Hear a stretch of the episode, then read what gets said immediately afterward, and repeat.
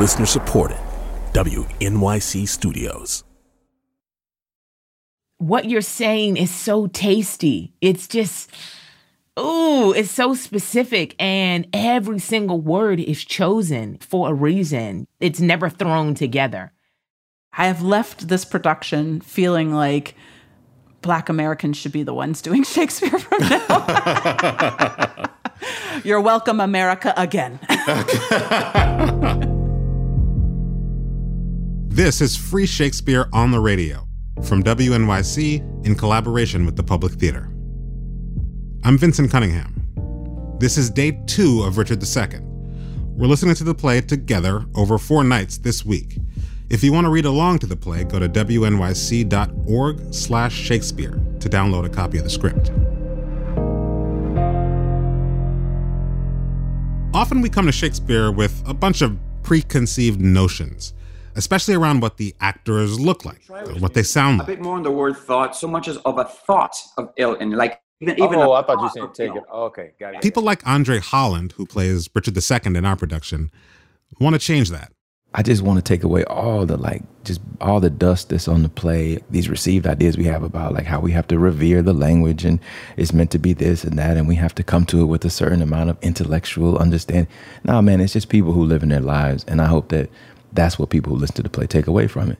Tonight, in addition to listening to the play together, we're going to talk a bit about language and voice and how the meaning of Shakespeare's words and what we take away from them have a lot to do with how they're spoken and who they're spoken by.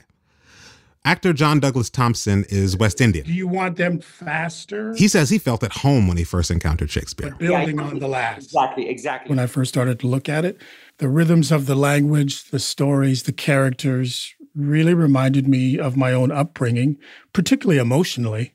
They may not have been kings and queens and noblemen, but that really didn't matter. So, what line? John's the Duke of York in our play. Or just from line 110. And I heard those rhythms, you know, remember my father hanging out with his friends in the backyard and the way they used to talk. I could tie it right back to my own heritage. Uh, can I hear just a little bit leading into it? You know, when I think about black people in the South, you know, we kind of naturally speak in this like iambic pentameter kind of way at mm-hmm. times. Mm-hmm. That's Andre Holland again. Like when I speak to my pops, for example, you know, I call down and, you know, how you doing, man? How, you know, how's your day going? Uh, he might say, I can't kill nothing and look like won't nothing die. You know, and so when I when I hear, you know, when I read Shakespeare and it just sits in, in my in, in, my mouth in a cool way. I think it just fits. Uh, it, it feels I feel at home in it. And for Andre, having black people speak these roles might help others to feel at home too. So what I hope is that the sound of our voices saying these words um, will attract people who may otherwise um, have avoided it. You know what I mean? And maybe they'll hear something in it that that they connect to. Like if my grandmama turns on this, I mean she's gone, God bless her. But like if my grandmother, when she was living, were to come into a theater and hear a play like this, she ought to understand what's going on. It, sh- it shouldn't be above her head. Yeah, you know what I mean? Or so sophisticated that she can't find herself in it. And for me, if ordinary folk can't find them their way into a play like this, then to me the play ain't working. It, it's a failure. And before we move on, a recap on our story so far. Last night on Richard II. You, cousin Bolingbroke, on pain of life, till twice five summers have enriched our fields, shall not regret our fair dominions, but tread the stranger paths of banishment. Call it a travel that thou takest for pleasure. My heart will sigh when I miscall it so, which finds it an enforced pilgrimage. Come, come, my son, I'll bring thee on thy way.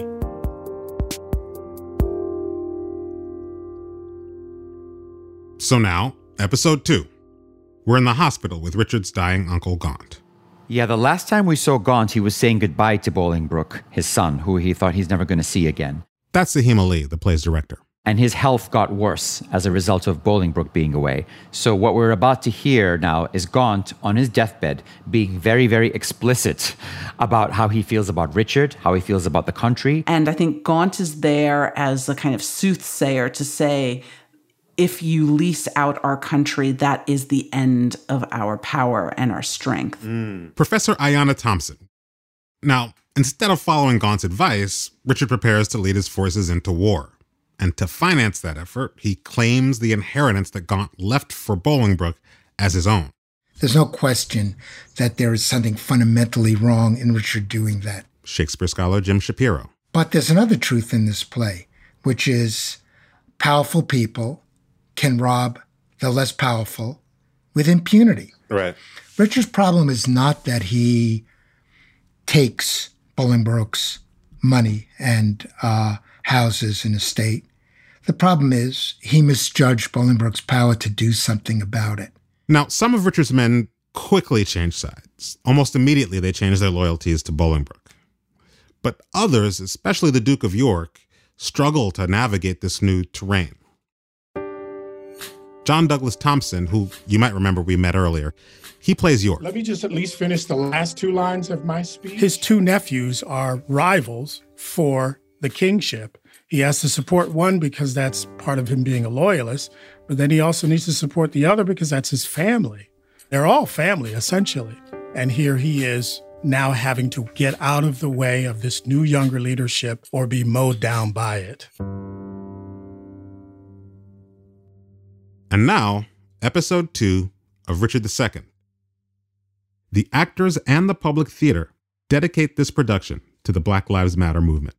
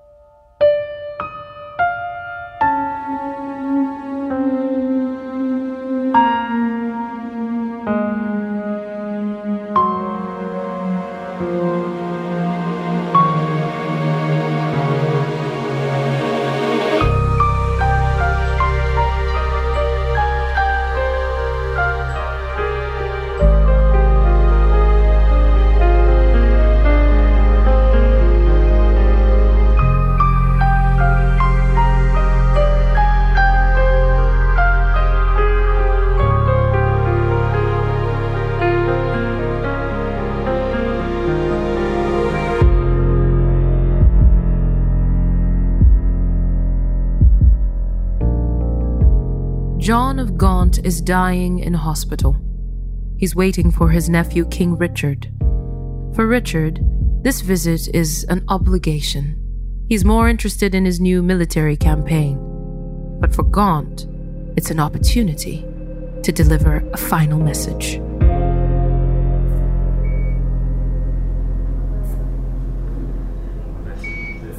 The king is come. Deal mildly with his youth, for young hot colts being reined do rage the more. Oh, how fares our noble Uncle Lancaster? What comfort, man? How is't with aged Gaunt? oh, how that name befits my composition. Old Gaunt indeed, and gaunt in being old. For sleeping England long time have I watched. Watching breeds leanness, leanness is all gaunt. Gaunt am I for the grave, gaunt as a grave, whose hollow womb inherits naught but bones. Can sick men play so nicely with their names? No, misery makes sport to mock itself. Since thou dost seek to kill my name in me, I mock my name, great king, to flatter thee. Should dying men flatter with those that live? No, no, men living flatter those that die. Thou, now a dying, sayst thou flatterest me? Oh, no, thou diest, though I the sicker be. I am in health.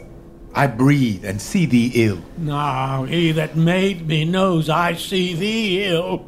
Ill in myself to see, and in thee seeing ill. Thy deathbed is no lesser than thy land, wherein thou liest in reputation sick. A thousand flatterers sit within thy crown, whose compass is no bigger than thy head. Oh, had thy grandsire with a prophet's eye seen how his son's son should destroy his sons, from forth thy reach he would have laid thy shame, deposing thee before thou wert possessed which are possessed now to depose thyself. Landlord of England art thou now, not king, Thy state of law is bondslave to the law. And a lunatic, lean witted fool. Presuming on an ague's privilege, darest with thy frozen admonition make pale our cheek, chasing the royal blood with fury from his native residence. Now, by my seat's right royal majesty, wert thou not brother to great Edward's son, this tongue that runs so roundly in thy head should run thy head from thy unreverent shoulders. Oh, spare me not, my brother Edward's son. Join with the present sickness that I have, and thy unkindness be like crooked age to crop at once a too long withered flower. Live in thy shame, but die not shame with thee. These words hereafter thy tormentors be. Nurse! Nurse!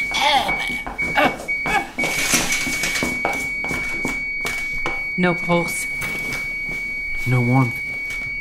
No breath.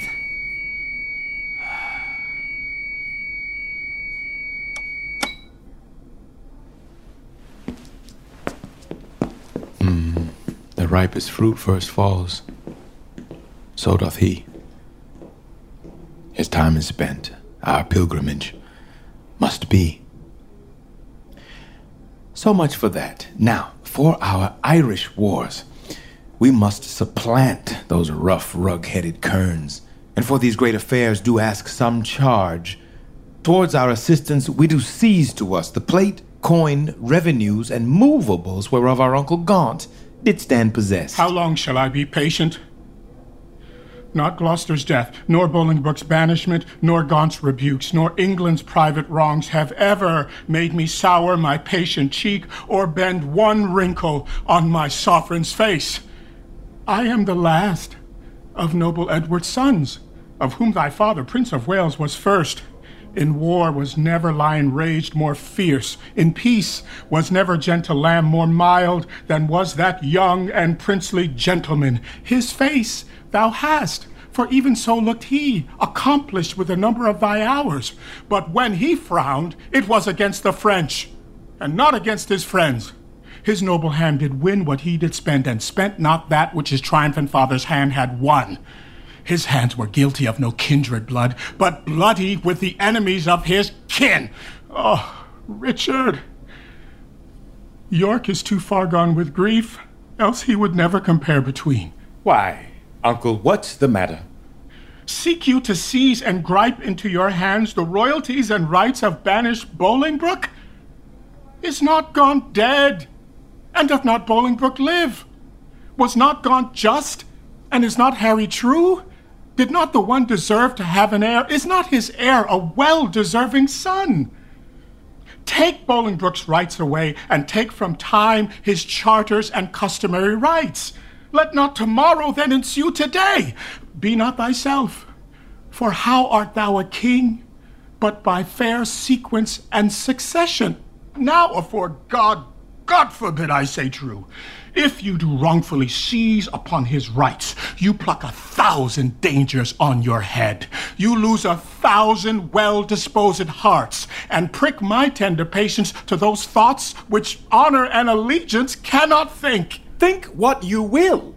We seize into our hands his plate, his goods, his money, and his lands. Uh, I'll not be by the while. My liege, farewell. What will ensue hereof, there's none can tell. Go, Bushy. Repair for us to Ely House to see this business. Tomorrow next we will for Ireland, and 'tis time, I trow. And we create, in absence of ourself, our Uncle York, Lord Governor of England. For he is just, and always loved us well. Come on, our queen. Tomorrow must we part. Be merry, for our time of stay is short. With the king and queen gone, the Earl of Northumberland has a private word with the other nobles. Well, lords, Sir John of Gaunt is dead. And living too, for now his son is Duke. Barely in title, not in revenues. And richly in both, if justice had a right. My heart is great, but it must break with silence ere it be disburdened with a liberal tongue. The king is not himself, but basely led by flatterers. And what they will inform, merely in hate against any of us all, that will the king severely prosecute against us, our lives, our children, and our heirs. The commons he hath pilled with grievous taxes and quite lost their hearts. The nobles he had fined for ancient quarrels. And daily new exactions are devised as blanks, benevolences, and I wot not what. But what, in God's name, doth become of this? Was it not wasted it for ward he hath not, but basely yielded upon compromise that which his noble ancestors achieved with blows? More hath he spent in peace than they in wars. He hath not money for these Irish wars, his burdenous taxations notwithstanding, but by the robbing of the banished duke. His noble kinsman! Oh, most degenerate king! Ah. but, lords, we hear this fearful tempest sing, yet seek no shelter to avoid the storm. We see the very rack that we must suffer, and unavoided is the danger now. No, not so. Even through the hollow eyes of death, I spy life peering.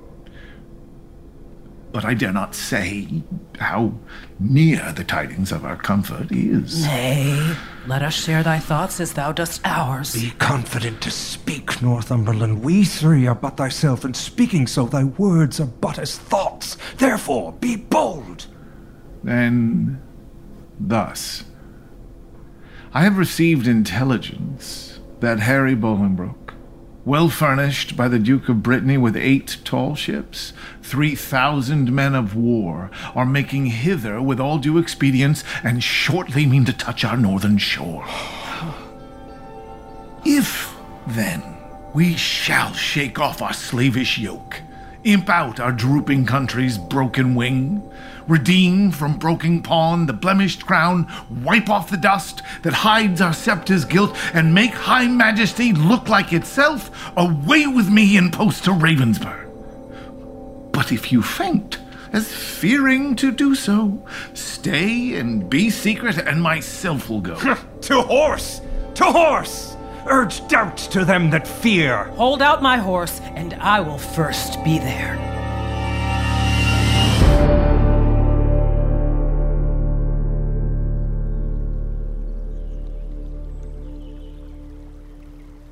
We're in a royal garden, just after King Richard leaves for war. The Queen is here, with the King's friends Bushy, Bagot, and Green. Madam, your majesty is too much sad. You promised, when you parted with the king, to lay aside life harming heaviness and entertain a cheerful disposition. To please the king, I did. To please myself, I cannot do it. Yet I know no cause why I should welcome such a guest as grief, save bidding farewell to so sweet a guest as my sweet Richard. Yet again, methinks some unborn sorrow, ripe in fortune's womb, is coming towards me, and my inward soul with nothing trembles. At something it grieves more than with parting from my lord the king. Each substance of a grief hath twenty shadows, which shows like grief itself, but is not so. For sorrow's eyes, glazed with blinding tears, divides one thing entire to many objects, like perspectives, which, rightly gazed upon, show nothing but confusion, eyed awry, distinguish form. So, your sweet Majesty, looking awry upon your lord's departure, finds shapes of grief more than himself to wail, which, looked on as it is, is naught but shadows of what it is not. Then, thrice gracious Queen, more than your lord's departure, weep not. More is not seen, or if it be, 'tis with false sorrow's eye, which for things true weeps things imaginary. Mm, It may be so, but yet my inward soul persuades me it is otherwise. God save Your Majesty, and well met, gentlemen. Whew. I hope the king has not yet shipped for Ireland. Why hopest thou so? Tis better hope he is, for his designs crave haste, his haste good hope. Then wherefore dost thou hope he is not shipped? The banished Bolingbroke repeals himself, and with uplifted arms is safe arrived at Ravenspur. And that is worse. The Lord Northumberland, his son, young Hotspur, with all their powerful friends are fled to him. Why have you not proclaimed Northumberland and all the rest revolted faction traitors? We have. Whereupon the Earl of Worcester hath broken his staff, resigned his stewardship, and all the household servants fled with him to Bolingbroke. So, Green, thou art the midwife to my woe, and Bolingbroke my sorrow's dismal heir. Now hath my soul brought forth her prodigy, and I, a gasping new delivered mother, have woe to woe, sorrow to sorrow joined. Despair not, madam. Who shall hinder me? I will despair and be at enmity with cousining hope. He is a flatterer, a parasite, a keeper back of death, who gently would dissolve the bands of life, which false hope lingers in extremity. Here comes the Duke of York. With signs of war about his aged neck. Oh, uncle, for God's sake, speak comfortable words. Comforts in heaven, and we are on the earth, where nothing lives but crosses, cares, and grief. Your husband, he is gone to save far off, whilst others come to make him lose at home. Now shall he try his friends that flattered him. My lord, your son is with the king. Aumerle?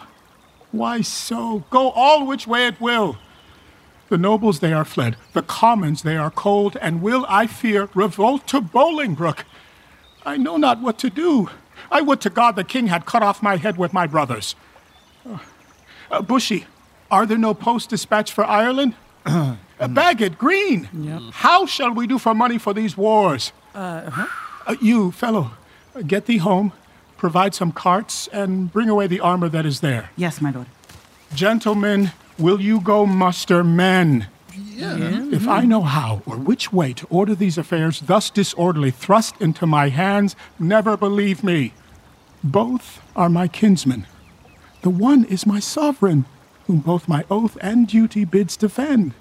The other again is my kinsman, whom the king hath wronged, whom conscience and my kindred bids to right. Uh, well, uh, somewhat we must do. Come, my queen, I'll dispose of you. Gentlemen, go muster up your men and meet me presently at Berkeley Castle. With the Queen and the Duke of York gone, the three friends have a private word. The wind sits fair for news to go for Ireland, but none returns. For us to levy power proportionable to the enemy is all impossible. Besides, our nearness to the king in love is near the hate of those love not the king. Mm-hmm. And that is the wavering commons, for their love lies in their purses, and whoso empties them by so much fills their hearts with deadly hate. Wherein the king stands generally condemned. If judgment lie in them, then so do we, because we ever have been near the king. Mm-hmm. Well, I will for refuge straight to Bristow Castle. Thither will I with you. Will you go along with us? No, I will to Ireland. To his majesty. Farewell. If heart's presages be not vain, we three here part that ne'er shall meet again.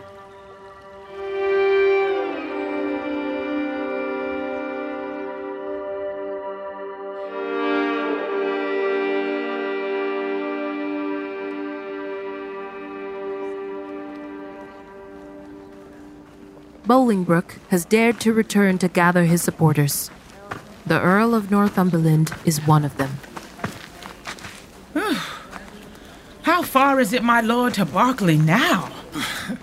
Believe me, noble lord, I am a stranger here in Gloucestershire. These high, wild hills and rough, uneven ways draws out our miles and makes them wearisome. Hmm. And yet, your fair discourse hath been as sugar, making the hard ways sweet and delectable. of much less value is my company than your good words. But who comes here? It is my son. sent from my brother Worcester whensoever. Hotspur! How fares my brother? I had thought, my lord, to have learned his health of you. Why, is he, is he not with the queen? No, my good lord. He hath forsook the court, broken his staff of office, and dispersed the household of the king. What was his reason? He was not so resolved when last we spake together. Because your lordship was proclaimed traitor. But he, my lord, is gone to Ravenspur to offer service to Henry Bolingbroke, and sent me over by Berkeley to discover what power the Duke of York had levied there. Have you forgot Henry Bolingbroke, boy? no, my good lord, for that is not forgot which ne'er I did remember.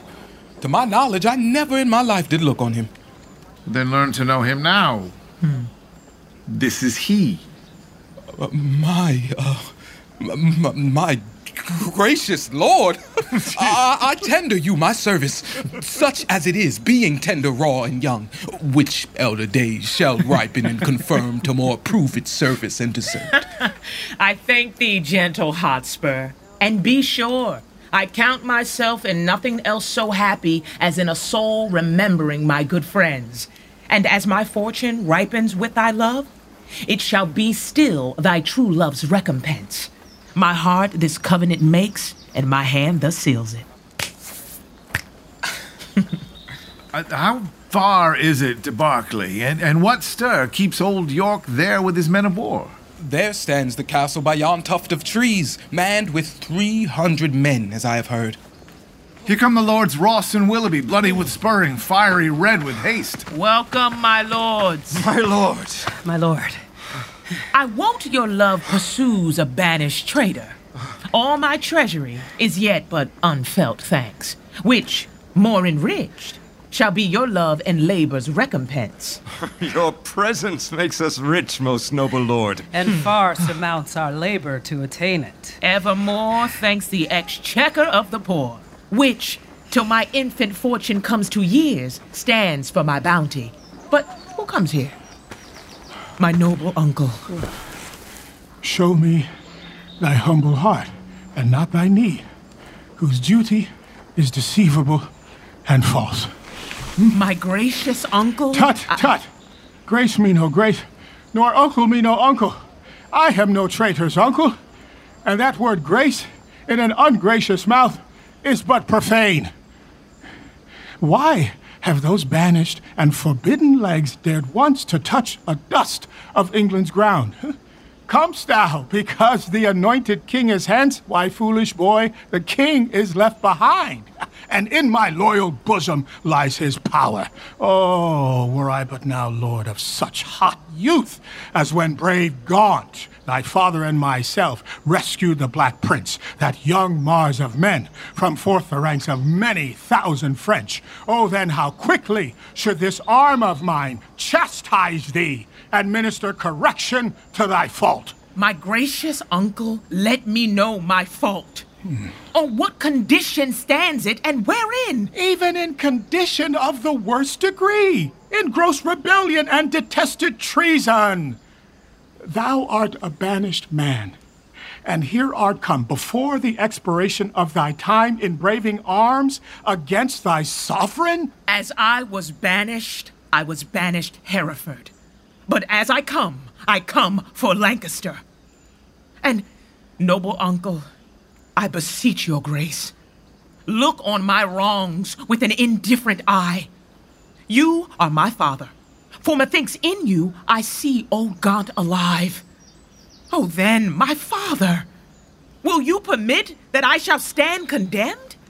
A wandering vagabond? my rights and royalties plucked from my arms perforce and given away to upstart unthrifts. Wherefore was I born? If that my cousin, king, be king in England, it must be granted I am Duke of Lancaster. You have a son, Aumerle, my noble cousin.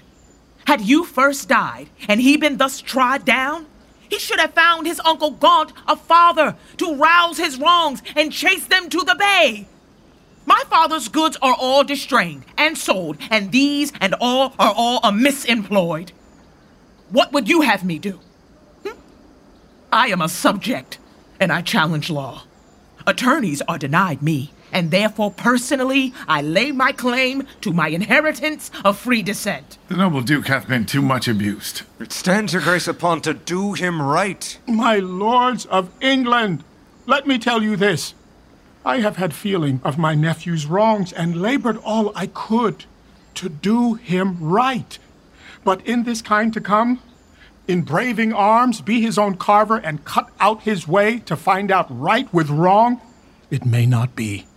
And you that do abet him in this kind cherish rebellion, and are rebels all. The noble duke hath sworn his coming is but for his own. And for the right of that, we all have strongly sworn to give him aid. ah! Ah, well, well. I see the issue of these arms. I cannot mend it, I must needs confess, because my power is weak and all ill left. But if I could, by him that gave me life, I would attach you all and make you stoop unto the sovereign mercy of the king. But since I cannot, be it known unto you, I do remain as neuter. So fare you well. Unless you please to enter in the castle and there repose you for this night. An offer, uncle, that we will accept. But we must win your grace to go with us to Bristol Castle, which they say is held by Bushy, Bagot, and their accomplices, the caterpillars of the Commonwealth, which I have sworn to weed and pluck away. It may be I will go with you, but yet I'll pause, for I am loath to break our country's laws. Nor friends nor foes to me welcome you are. Things past redress are now with me past care.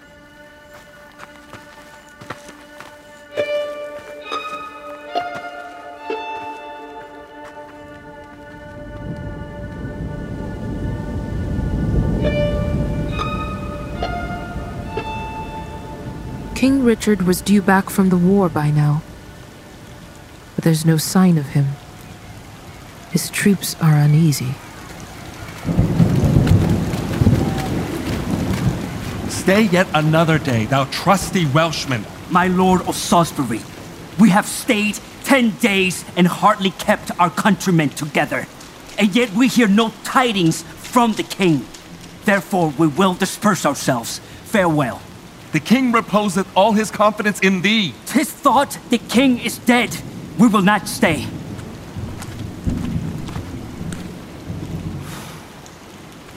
Bay trees in our country are all withered.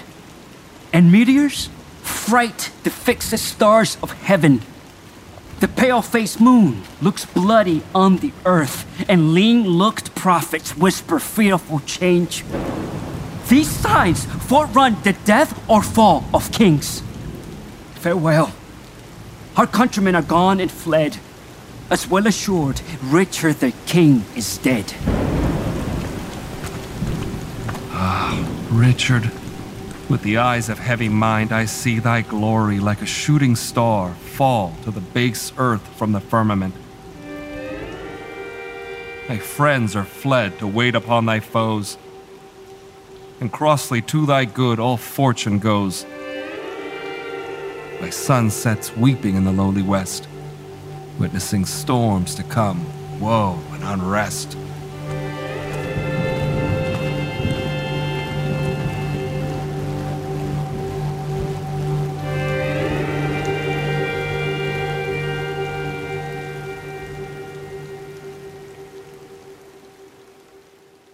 You're listening to Free Shakespeare on the Radio from WNYC in collaboration with the Public Theater. Richard II will be back in a moment. I'm Vincent Cunningham. You're listening to Free Shakespeare on the Radio from WNYC in collaboration with the Public Theater. We return now to Richard II. Bolingbroke continues his march to power. He captures two of King Richard's closest friends.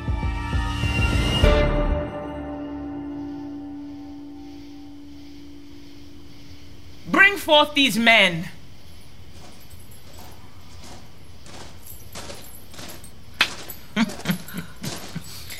bushy, and green. I will not vex your souls, since presently your souls must part your bodies, with too much urging your pernicious lives, for twere no charity. Yet, to wash your blood from off my hands, here in the view of men, I will unfold some causes of your deaths. You have misled a prince, a royal king. Myself, a prince by fortune of my birth, near to the king in blood and near in love, till you did make him misinterpret me. Have stooped my neck under your injuries, and sighed my English breath in foreign clouds, eating the bitter bread of banishment, whilst you have fed upon my seigneuries, leaving me no sign save men's opinions and my living blood to show the world I am a gentleman. This and much more, much more than twice all this, condemns you to the death. More welcome is the stroke of death to me than Bolingbroke to England. Lords, farewell. My comfort is that heaven will take our souls and plague injustice with the pains of hell.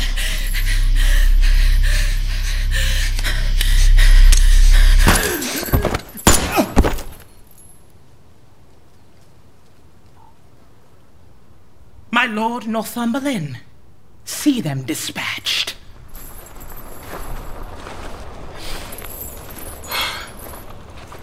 Uncle, you say the queen is at your house. For God's sake, fairly let her be entreated. Tell her I send to her my kind commends. Take special care my greetings be delivered.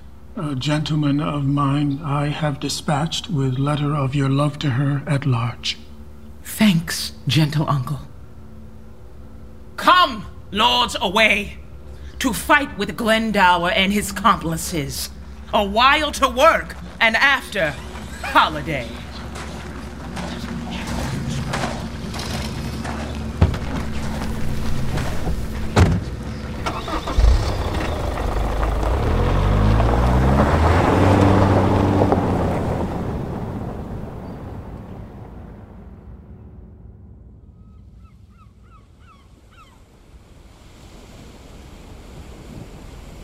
King Richard, with his cousin Aumerle and the Bishop of Carlisle, finally returns home from the war. He's met with very bad news. How brooks your grace the air after your late tossing on the breaking seas? Needs must I like it well. I weep for joy to stand upon my kingdom once again. oh, dear earth, I do salute thee with my hand. Though rebels wound thee with their horses' hooves, as a long parted mother with her child plays fondly with her tears and smiles in meeting, so weeping, smiling, greet I thee, my earth, and do thee favors with my royal hands. Feed not thy sovereign's foe, my gentle earth. Yield stinging nettles to mine enemies, and when they from thy bosom pluck a flower, guard it, I pray thee, with a lurking adder, whose double tongue may with a mortal touch throw death upon thy sovereign's enemies. Oh, mock not my senseless conjuration, lords. This earth shall have a feeling, and these stones prove armed soldiers ere her native king shall falter under foul rebellion's arms. Fear not, my lord. The power that have made you king have power to keep you king in spite of all. My lord, we are remiss, whilst Bolingbroke, through our security, grows strong and great in substance and in power. Oh, this comfortable cousin. Knowest thou not that when the searching eye of heaven is hid behind the globe that lights the lower world, then thieves and robbers range abroad unseen in murders and in outrage boldly here? But when from under this terrestrial ball he fires the proud tops of the eastern pines and darts his light through every guilty hole, then murders, treasons, and detested sins, the cloak of night being plucked from off their backs, stand bare and naked, trembling at themselves? So when this thief, this traitor Bolingbroke, who all this while hath revelled in the night whilst we were wandering with the Antipodes, shall see us rising in our throne, the east, his treasons will sit blushing on his face, not able to endure the sight of day, but self affrighted, tremble at his sin. Not all the water in the rough, rude sea can wash the balm off from an anointed king. The breath of worldly men cannot depose the deputy elected by the Lord. For every man that Bolingbroke hath pressed to lift shrewd steel against our golden crown, God, for his Richard hath in heavenly pay a glorious angel. Then if angels fight, oh, weak men must fall, for heaven still guards the right. Welcome, my lord. My liege. How far off lies your power? Nor near nor farther off, my gracious lord, than this weak arm. One day too late, I fear me, noble lord, hath clouded all thy happy days on earth. Today, today, unhappy day too late, o'erthrows thy joys, friends, fortune, and thy state. For all the Welshmen, hearing that we're dead, are gone to Bolingbroke, dispersed and fled. Oh, comfort, my liege. Why looks your grace so pale? But now the blood of 20,000 men did triumph in my face, and, and they are fled. Until so much blood thither come again, have I not reason to look pale and dead? Comfort, my liege. Remember who you are. I have forgotten myself, am I not king? Awake, thou coward majesty, thou sleepst. Is not the king's name 20,000 names? Arm, arm my name. Ah, puny subject strikes at thy great glory. I know my uncle York hath power enough to serve our turn. But who comes here? More health and happiness betide my liege than can my care-tuned tongue deliver him. And mine ear is open and my heart prepared. The worst is worldly loss thou canst unfold. Say, is my kingdom lost? Why, 'twas my care, and what loss is it to be rid of care? Strives Bolingbroke to be as great as we, greater he shall not be. If he serve God, we'll serve him too and be his fellow. So, revolt our subjects, well, that we cannot mend. They break their faith to God as well as us. Glad am I that your highness is so armed to bear the tidings of calamity. Like an unseasonable stormy day which makes the silver rivers drown their shores. So high above his limits swells the rage of Bolingbroke, covering your fearful land with hard, bright steel and hearts harder than steel. Both young and old rebel. And all goes worse than I have power to tell. Too well. Too well thou tell'st the tale so ill. Where is Bagot? Huh? What, what, what is become of Bushy? Where is Green?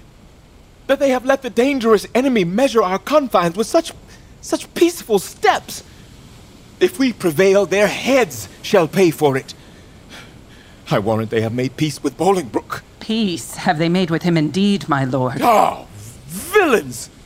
Vipers damned without redemption!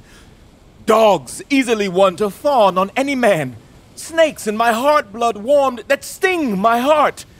Three Judases, each one thrice worse than Judas. Would they make peace?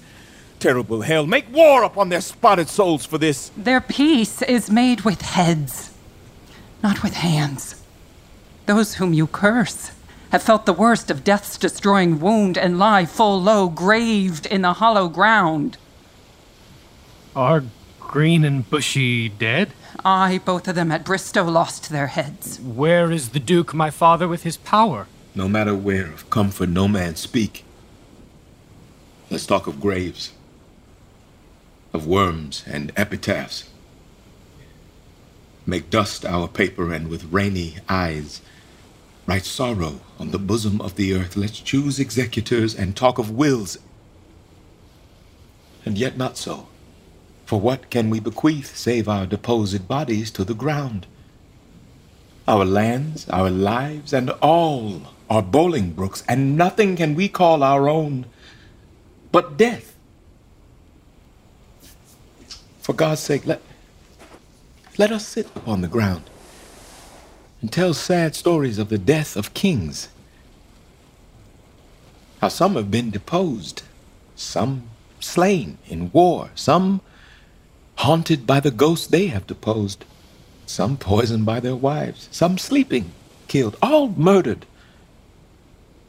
For within the hollow crown that rounds the mortal temples of a king keeps death his court, and there the antic sits, scoffing his state and grinning at his pomp, allowing him a breath, a little scene to monarchize, be feared and killed with looks, infusing him with self and vain conceit, as if this flesh which walls about our life were brass impregnable and humid dust, comes at the last and with a, a, a, a little pin bores through his castle wall. And farewell, king.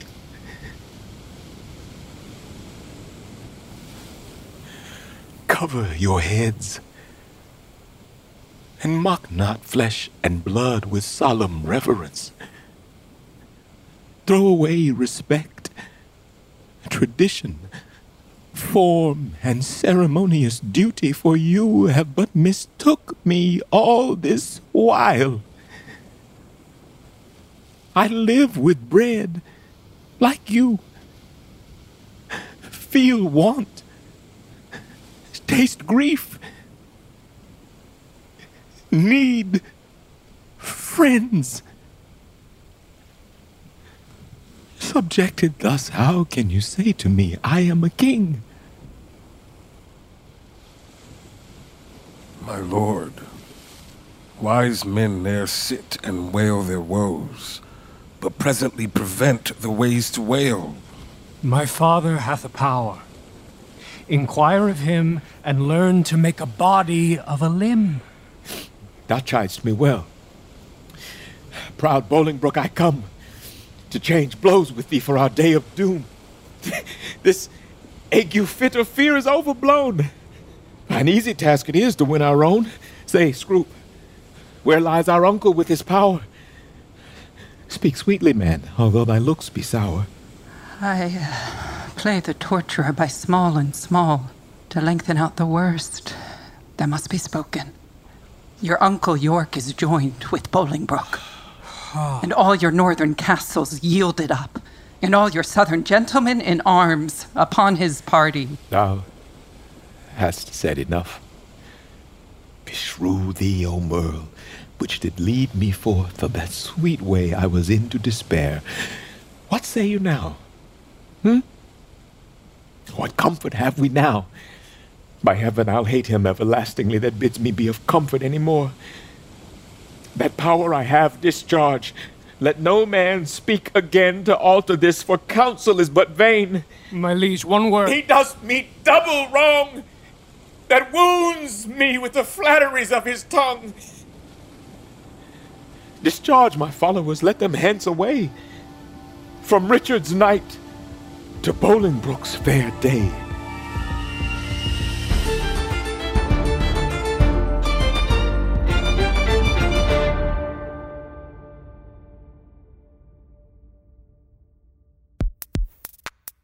That was episode two of Richard II. Now we're going to dive deep on the language of Shakespeare. We'll talk with Miriam A. Hyman, who plays Bolingbroke. But first, we're checking back in with Ayanna Thompson. Ayanna teaches English, but also advises theaters about how best to navigate putting on Shakespeare plays today. You know, some people call it colorblind casting. I, I've heard that you prefer what, what, is the, what is the term that we Well, I, I mean, I think it either color conscious casting or some people like to call it new traditional. that sounds like a restaurant. Yeah. the big start to what was then initially called colorblind casting was under Joseph Papp in the 1950s, because he specifically thought that Shakespeare, if it was going to be for everyone, should look and sound like everyone. Even that was radical to start, but Papp took things further. I think he had a change of heart and and started having color conscious casting where you weren't just supposed to ignore the fact that a character was black or whatever, but in fact think about what that Black culture history brings to a new interpretation of the play. And I want to ask you about, you know, there is certainly a kind of meaning that happens when a, a, role not traditionally reserved for, say, a black actor is then that person shows up on stage. And, and much of the meaning that kind of floods in is visual. Here, though, we have voices. What do you think that does to change that, that problem or that, that friction? I love it so much. And I think it's going to open a way, another way for us to think about how we understand race and how we understand culture. Because mm. what I love about the actors' voices, I love the fact that these actors sound so American and sound black, sound mm-hmm. like black Americans. And it made the words clearer to me. It felt, it felt like I was hearing the words in the most clear fashion imaginable. And that's what we need right now in this climate more than anything is the talking and the listening. The listening. A lot of the talking has been happening, but the listening has to happen. That's Miriam A. Hyman, Bolingbroke in our play. But you might know her from the show The Chi. She's also a musician. She started writing music in 2013 when she just graduated from drama school and was in a different Shakespeare production. Basically, it kind of was like from the bard to the bars, you know. for Miriam, it all starts with the language. And I, I, think that's typical for me when it comes to Shakespeare. I'm like, ooh, don't cut anything. It's all so juicy. no, I'm fighting for lines. I mean, yeah. I can just read this and speak this for days. It's just the specificity is what I just have to keep going back to. And the repetition, I feel like makes it even more honest because you're asking like how, how, how, why, why, why. Mm-hmm. You know? I love how Shakespeare will put out an idea, something that's an idea, and then immediately in repeating it, then create an image, like create this big analogy, you I know, mean, and yeah, then come back definitely. to the idea. Yeah, definitely. And it's also the repetition of if one character says a line, then how the other character picks that up, you know, and moves forward. You know, York says to me, even in condition of the worst degree, in gross rebellion and detested treason, thou art a banished man, and here art come before the expiration of thy time in braving arms against thy sovereign. And my response is as I was banished, I was banished Hereford. But as I come, I come for Lancaster. Mm-hmm. So it, just just in those few lines, we hear banished three times. We hear I about four times. We hear come twice. You know, like it's just yeah. But you have to repeat yourself when people aren't listening. you understand? yeah. Come on, Vincent. Come on. It's like Shakespeare's the original, but you don't hear me though. come on. now we're gonna have to start spitting bars. Wait yeah. a minute. yes, indeed. Yes, indeed. So, moving forward then to this production, mm-hmm. What was your just if your initial impression of Bolingbroke specifically? Well, it was interesting because initially when we thought we were going to be doing the play, it was like I want to say pre-corona. Yeah. And so what what the play meant for me then was very different than what the play means for me now. Right. You know, post George Floyd, post Breonna Taylor, you know, Bolingbroke, and specifically, I feel like somewhat akin to George Floyd in the sense that everything that I have has been taken away from me. Mm-hmm. I've been mm-hmm. banished. I've been wronged. I'm not in a position to really fight for myself or have attorneys, you know, to support me. My seigneuries, my land, everything has been stripped of me. My father has been, you know, died basically, and he died because I was banished. And there's one line that I have right before I'm about to have a fight with Mowbray. And I mm-hmm. say, mine innocence and St. George to thrive. And so I'm like, wow, he's this is like a, a, a prayer, you know, right. something that he's shouting prior to him going into battle. You know, and so for the name to be St. George, I just was like, whoa. Yeah. And I was in rehearsal, you know, and I said, Did anybody catch that? And they're like, What do you mean? You know? and I said, Mine innocence and St. George to thrive, you know. fast forward, my EP drops. It's called Alter Ego, and Yeah. I have a song on that EP, which is a bonus track called Brother George. Mm-hmm. And so you hear within the hook some similarities to that um, specific line.